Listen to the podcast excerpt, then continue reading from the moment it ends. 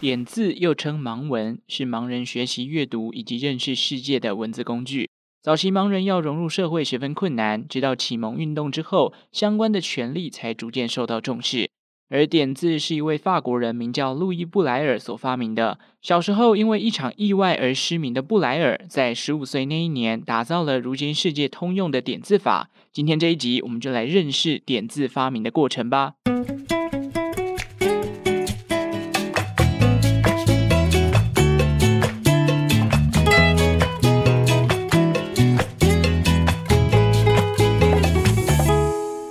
生活周遭的历史大小事，欢迎收听周报时光机，我是主持人派翠克。这一集一开始哦，要来感谢竹科工程师的董内，他也是长久以来支持本节目的时空旅人了。他说，能用自己能力所及，小小的心意鼓励自媒体的创作者做出优质的节目，同时造福听众，增长见闻，又能让自己觉得对这社会有所贡献，不再是个庸庸碌碌的社畜，一个三赢的局面，何乐而不为呢？莫忘初衷，与派翠克共勉。哇，这一次的斗内也太伟大了一点哦！突然觉得自己在这世界上又多了那么一点点存在的价值啦。刚好趁这个机会来跟大家分享一下。呃，有斗内的听众之后都会收到我个人制作的感谢信。至于之前斗内过的听众朋友呢，哎，给我一点时间，我会再慢慢补给大家。这也算是一个比较私下的感谢方式啦。当然，也是欢迎大家手边如果有闲钱的话，哦，可以小额赞助本节目，让周报时光机长命百岁，继续让。让派翠克维持更多的创作动力哦。这一半要来分享一个比较特别的主题，那就是跟我们视障朋友比较有关系的。当视障朋友在学习写字或者阅读文字的时候，必须要依靠点字这个工具。但大家会不会好奇，点字到底是谁发明的？加上世界上有各式各样不同的语言，文字组成的方式也不尽相同，到底点字要怎么样去 handle 这种各式各样不同的文字跟语言呢？今天这一集呢，会先来跟大家介绍一下点字的发明人是谁，还有点字的一些使用简介。个人觉得呢，点字是一个不容易学习的工具啦，毕竟它是靠触觉在熟悉的。我们一般人用看的，真的会看得眼花缭乱。但由于视障朋友的触觉相对都比较敏锐，这也成为了他们学习阅读跟沟通的一种方式。那为什么今天会想要介绍点字呢？很很特别哦，突然挑了一个特别的主题出来，主要也算是听众的许愿啦。而且这位听众呢，还是我个人的女朋友哈。她说这个主题保证一定很多人有兴趣，真的是这样吗？哦，如果大家觉得这个主题不错的话，除了收听以外，也欢迎来私讯我，或者你可以到 Apple Podcast、Spotify 来留言跟我说这个主题啊，选的真好啊。如果这个下载数跟回馈数都很少的话，我下一次就不会再听他的建议了。短暂几秒钟的时间，记得点一下资讯栏下方的周报时光机 IG 连结哦，帮我追踪起来。相信大家看到点字的情节，大部分都是在搭电梯的时候。目前国际上通用的点字啊，是由六个点所组成的。这种点字的全名叫做布莱尔点字法，顾名思义，它就是由一位名叫布莱尔的人所发明的。路易布莱尔是一位出生在十九世纪初期的法国人，他并不是一出生就看不见哦，而是当他在三岁的那一年，他这个好奇心驱使之下，跑到了爸爸制作马鞍的工厂里面，他在里面东翻西翻，东找西找，就是对所有的东西都有点兴趣嘛。在琳琅满目的工具堆里面呢，小布莱尔走到了缝制马鞍上面皮革的缝纫机前面，由于先前他曾看过他爸用这项工具哦。于是他就开始有模有样的学习起来，开始模仿他老爸工作的样子。结果一个不小心，这个缝纫机的尖头啊，就穿过了小布莱尔手中的皮革，硬生生的刺进了他的右眼，当场就血流如注。这时候呢，布莱尔嚎啕大哭。他的父亲听到声音之后，马上也赶到工厂这边，结果看到小布莱尔的右眼哦，出现了一个非常严重的情况。于是他急忙把他带去看医生。然而因为伤得太重哦。医生也是束手无策，只有简单的做了伤口的处理。结果过了一阵子呢，小布莱尔的右眼已经完全失明了。然而更惨的是，这个原本的伤口啊，没有进行完善的处理，反而导致了左眼也被细菌感染。在疼痛以及无助之下，小布莱尔的两只眼睛都失去了视力。布莱尔的父母感到万分自责，觉得是自己没有照顾好小布莱尔，让他误闯工厂，导致了意外的发生。因此两人决定持续的栽培小布莱尔，来弥补一些自己心中的遗憾，同时也避免小布莱尔在未来走上歪路哦。在那个还没有布莱尔点字的年代啊，大部分盲人学习的方式都是将文字刻在一个物体上，好比把它雕刻在木头啊、木板等等的哦，借由触觉去认识文字。而布莱尔的父亲呢，同样运用了这样的手法，一个字一个字的教导着布莱尔。尽管过程不容易，但小布莱尔还是非常努力的学习。生活上啊，父亲也制作了一根木棍，让小布莱尔可以借由棍子在黑暗中探索方向。而母亲呢，也同时细心的带领小布莱尔去感受世界的万物。就这样，小布莱尔渐渐适应了双眼失明的黑暗，在缓慢而漫长的学习中成长。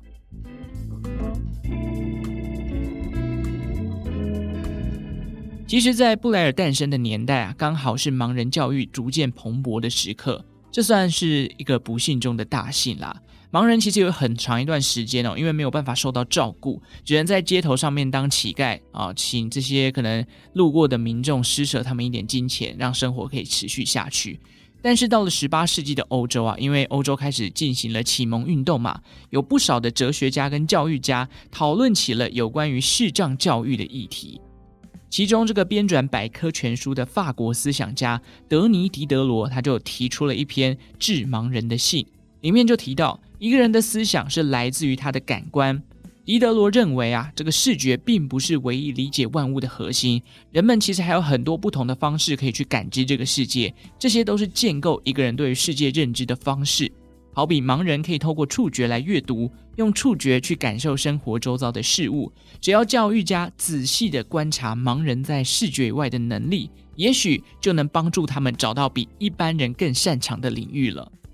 那里头其实有举一个例子，我觉得蛮有趣，也跟大家分享哦。这个狄德罗说啊，我们一般人对于镜子的理解就是反射自己的样貌嘛，因为你站在镜子前面，你用看的，你就可以看到自己的样貌。可是，对于天生就看不见的盲人来说，镜子不过就是一个光滑的表面。不同的感官哦，探索出来的结论就会不同。这是他里面举的一个例子啦。那狄德罗呢，他其实也提出了一个反思。他说，会不会人们理解这个世界的万物，或者说方法，或者是我们这个深信不疑的宗教信仰啊、啊道德观啊等等之类的，其实都只是人类所谓的个人观感呢？哪天也许有一个感官能力比人类更丰富一百倍的生物出现的话，也许对于这世界的看法又会截然不同了。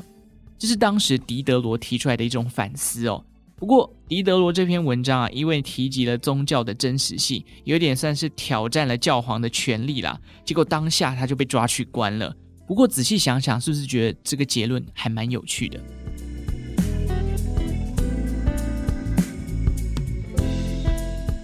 ？OK，讲那么多，只是想要跟大家说明一下，有关于盲人教育啊，其实，在启蒙运动开始，有不少的思想家都在探讨这个问题，而狄德罗也算是指引了一个盲人受教育的方向，那就是利用视觉以外的感官去认识我们的世界。回到布莱尔身上，随着小布莱尔逐渐的长大，当地的神父啊，也十分照顾这位好学的小朋友，于是就推荐了布莱尔的父母。将布莱尔送到位在巴黎的皇家青少年盲人学校。这座学校被视为是全世界第一所专门为盲人提供教育服务的机构。创办人他叫做瓦伦丁·豪伊。当年因为在街头上看到一群盲人被迫穿上奇怪的服装在街上游行，那这些盲人因为没有受过教育，甚至连感知方向的能力都非常的薄弱。那失去方向感之后，整个队伍啊就东倒西歪。那因为他们穿着又是比较滑稽的衣服，在旁边看的路人啊，就疯狂的嘲笑这群视障朋友。这样的行为就引来了豪伊的这个恻隐之心，因此他有了创建学校的念头，希望可以提供这群视障朋友一个受教育的环境。豪伊经过多年的教育经验啊，他在学校里面开发了一种在厚纸板上刻出 A、B、C 字母的方式，来让盲人学习阅读。十岁那一年呢，就是布莱尔第一次远离家乡到盲人学校学习的时刻。好家在他在盲人学校的环境里面适应的算还不错。那也因为有来到这一所学校啊，让他可以接触到许多不一样的课程。其中布莱尔最喜欢的课呢，就是音乐课了。在这里，他学到了演奏大提琴啊、管风琴的方式，甚至长大后啊，他还受邀到各地的教堂去帮忙演奏，让他多了一个音乐家的身份，同时也多了一个可以赚钱的管道。那么是什么样的契机之下，让布莱尔决定改良原先由豪伊提出的学习方法呢？豪伊的 A B C 字母学习法有几个比较大的问题，来跟大家分享一下。那就是有些字母对于盲人而言是难以辨认的。虽然说我们用看的都觉得很简单，可是你摸起来，譬如说 I 跟 L，哦，或者是其他的不同的字母，可能你在摸的感觉很容易就没有摸到，你就只摸到一个部分，有点像是我们讲的盲人摸象，你只摸到腿的部分，结果你不知道它原来体积这么大，就可能会有这样的问题哦。加上这些提供给盲人使用的书籍啊，为了要编纂很多的字母嘛，所以它都是厚厚一叠的厚纸板。重量非常的重，甚至我看到文章说，当年这个盲人学校为了要把书籍拿到教室，可能需要五六个人去把这本书扛过去，你就知道这个重量有多重了哦。那这些教材造成学习上面诸多的不便，尽管这些盲人朋友他们的学习兴致非常的高昂，但在各种的限制之下，盲人朋友的学习跟教育之路也算是困难重重。至于为什么他们的教育兴致会这么高，要想哦，这个当初在启蒙运动之前。你如果生下来就是一个盲人，你基本上在社会的地位就永远待在底层了。可是现在有这个所谓的盲人学校，你有机会可以去翻身，你会不愿意为自己的人生去拼一场吗？所以进入到盲人学校这些视障朋友，他们的向上心都是非常的强劲的，因为终于有可以翻转人生的机会了。那有一天啊，这个盲人学校里面来了一位名叫查尔斯·巴比尔的退役军人。他曾经呢在拿破仑的军队当中担任炮兵队的长官。之所以会来到盲人学校啊，是因为这个查尔斯写了一封信，声称自己发明了一套可以提供盲人学习的工具。那这套工具呢，总共有两排，每一排有六个点，总共十二个点，去组成了各种发文里面的发音。当你摸到对应的凸点时候，大声的念出来，就可以知道这个词汇是什么意思了。但是呢，这个十二点的组成哦，它只规划了发音，所以如果你今天念到了同音异字的情形，这个很容易就会有问题嘛。加上这个点字法里面也不包含数字，也不包含标点符号或者重音等等，所以听起来它有很多改善的空间。而彻底改善这项工具的人呢，就是当时年纪才十五岁的布莱尔。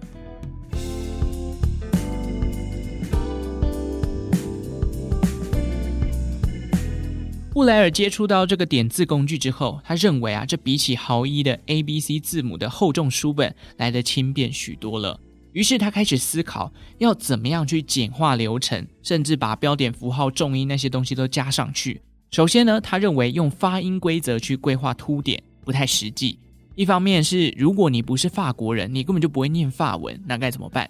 第二个就是这个点字法里面没有标点符号，没有轻重音，没有数字。那这些东西如果被舍去掉，其实在沟通上还是有很大的障碍嘛，等等之类的。所以他开始把这些啊有问题的部分先列举出来。经过好一阵子的研究跟改良哦，在西元一八二四年的时候，布莱尔就推出了他所设计出来的布莱尔点字法。这一年，布莱尔就十五岁哦。可能因为布莱尔本身就是盲人的关系哦，所以他比较了解盲人在学习跟阅读上面有什么样的困难以及习惯。他依照自己的经验法则哦，改良出了属于他自己版本的这个点字法。那很快的哦，布莱尔点字法在这个盲人学校里面就广受同学们的欢迎。布莱尔点字法呢，是把原先十二个点缩减成六个点，而且是用来表示字母、标点符号以及数字，而不是一开始的发音规则。后来啊，甚至还出现了帮助盲人乐手认识的乐谱的版本哦。那布莱尔点字法发表之后，虽然盲人学校的同学们都很支持，而且也很快速的就利用布莱尔点字法学习了很多不同的文字跟这个语言。不过这款工具并没有立即造成轰动。原来就在这个盲人学校的创办人豪伊去世之后，接管盲人学校的负责人是一个比较守旧派的人士，他不愿意去尝试一个十五岁小孩发明出来的工具，甚至还禁止校内的学生使用布莱尔点字法。可惜呀这个布莱尔没能活到他发明的点字法在世界广为流传的时代。就在他四十三岁的那一年就因为肺结核而离开了人世。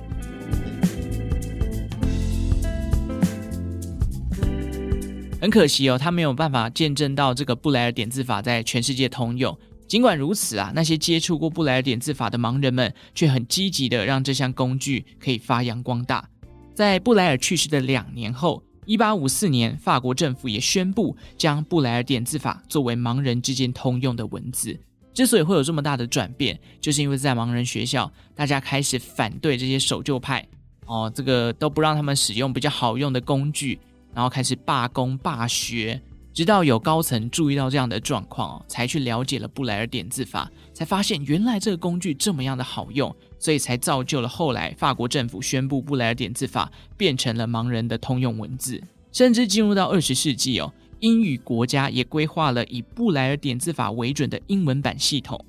如今，在世界上许多的语言也都以布莱尔所发明的点字法来提供盲人学习。具体上它是怎么样运作的呢？简单来跟大家分享一下，其实我真的觉得 这个要花时间整理一下，还要理解一下，因为真的六个点还有不同样的变化。我们今天用 Podcast 来讲点字法的规则，刚好 Podcast 也没有画面哦，所以可以让大家稍微想象一下，如果你今天真的没有办法用视力去学习，你要去认知一个点字法，它是有多么困难的一个过程。OK，首先我们先来了解一下点字的规则，总共刚刚前面讲到的。这个有两排嘛，左边三个点，右边三个点。那左边那一排由上到下的编号分别是一二三，右边由上到下就是四五六。好，我们就以最常看到的点字的电梯数字来讲好了。这个阿拉伯数字啊，它其实有一个呃比较基础的点字规范，就是你在前面一定要加一个属于数字符号的点字。这个点字符号呢，是将我们刚刚讲到的这六个点的三四五六点标记起来，呈现出一个开口向左边的 L，再来就可以去对应零到九的数字，它的点字是长什么样子的哦。大家如果有兴趣，可以去找找看，呃，阿拉伯数字点字该怎么样呈现。比如说四楼好了，它首先前面就会先加一个数字符号，就是刚刚讲到的开口向左边的 L，接着再加上四的点字啊，这样就大功告成了。所以，如果大家下一次要搭电梯的时候，可以观察一下开头的点字是不是都是同一个符号，就是一个开口向左的 L。因为呢，那个开口向左的 L 就是点字法里面象征阿拉伯数字的符号。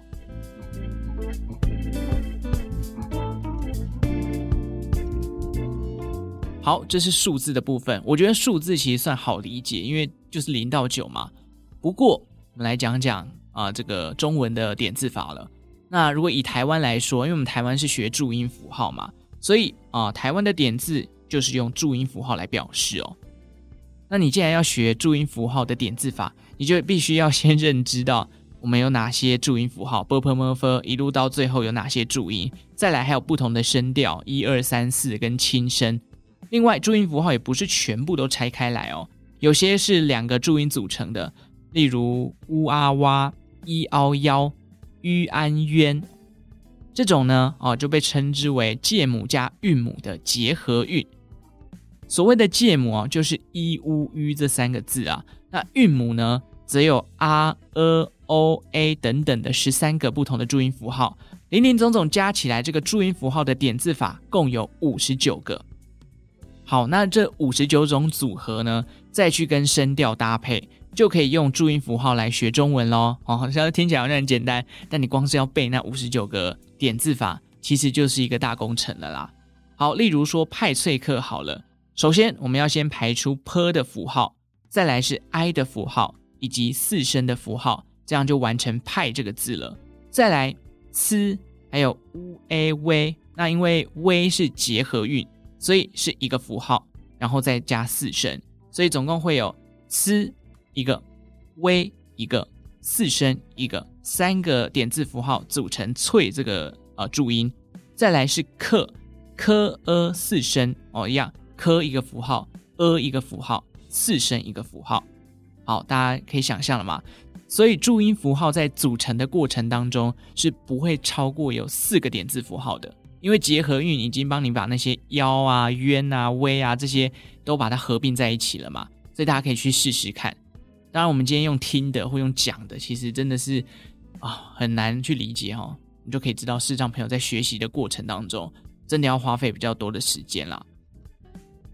那另外，如果你只有单一一个注音的话，例如吃啊、是啊、知这种的，要类似我们打字一样多一个空白键，专业的术语叫做空韵母。那空韵母也有一个符号，所以说如果你打吃，就是吃的符号再加空韵母，再加一声。好，听到这边，想必大家都已经昏头了，希望大家还没有跳走。就是简单来跟大家讲一下，多听几遍，或者你直接去维基百科找这个点字符号的对照表来学习看看，你要怎么样去认识点字，真的不容易啦。一方面是因为小时候注音符号真的没有学好，嘿，什么介母、韵母。哦，真的没有听过哎，哦，然后这一次资讯栏下方我也会放上这个由爱盲基金会整理的点字对照表，大家可以去感受一下，或者试着用自己的名字去排出点字看看。这一集节目名称的最后面呢，也有周报时光机这几个字的点字版本，大家可以看一看，你是不是有办法马上就对照出来呢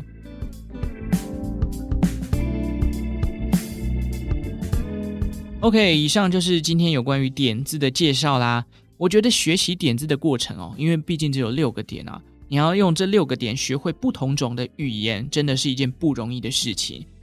语言那么多种，如果遇到重复的符号的时候，脑中要能够马上对应。例如说，英文的 b 对应的是注音符号的吃，同时又是日文 r e v o 的一哦，所以这个你看不同的语言，它有同样的符号。如果你今天是一个呃视障朋友，他会多国语言的，我真的由衷的佩服。这记忆力要真的真的非常的好。最后，我们来念几个时空旅人的留言跟回馈吧。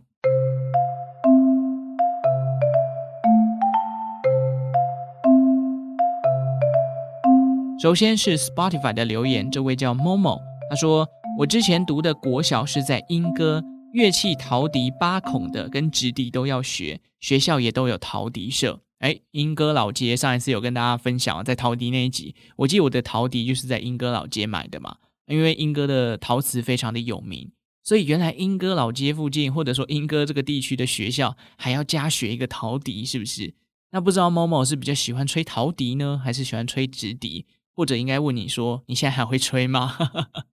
好，那下一个是表单的部分哦，哦，这个表单是有一位叫做糖心荷包蛋，他说我是最近才开始入坑的听众。很喜欢派赛克的声音跟语速，不会太快，声音也不会忽大忽小。早上工作的时候，不小心就会一集接一集的听下去。希望未来还能制作更多主题的节目。OK，谢谢糖心荷包蛋，我会继续努力制作的。感谢感谢。第二位是温蒂啊，他说我的国小音乐课要认音符，每次上课都超级紧张，因为老师超级凶的。哎，这个真的。你没有讲，我都忘记。刚开始上音乐课的时候，也要去记哆来咪发嗦，在五线谱上面要怎么样去标示嘛。我记得有一段时间，我也是学得很痛苦，尤其刚开始学的时候，真的是我连谱都画不好。可能我知道这个位置，可是我自己眼花，然后就画错在不同条的线上。后来学数字谱的时候，又是一个重新再来。反正这个学习音乐的过程也是一样啊。我觉得不管是学语言，像今天讲到的点字，或者是学音乐的符号。它都是因为一段时间没有用了，哎，真的就会忘记，哎，是不是？所以我觉得学语言啊，真的还是要时时刻刻拿出来使用，你才会熟悉，不管是它的语法、它的用法等等的哦。好了，以上就是今天的内容，感谢大家的收听哦，五星好评送出来，把节目分享出去。最后感谢正在收听的你，为我创造了一次历史的收听记录。我们就下次再见喽，拜拜。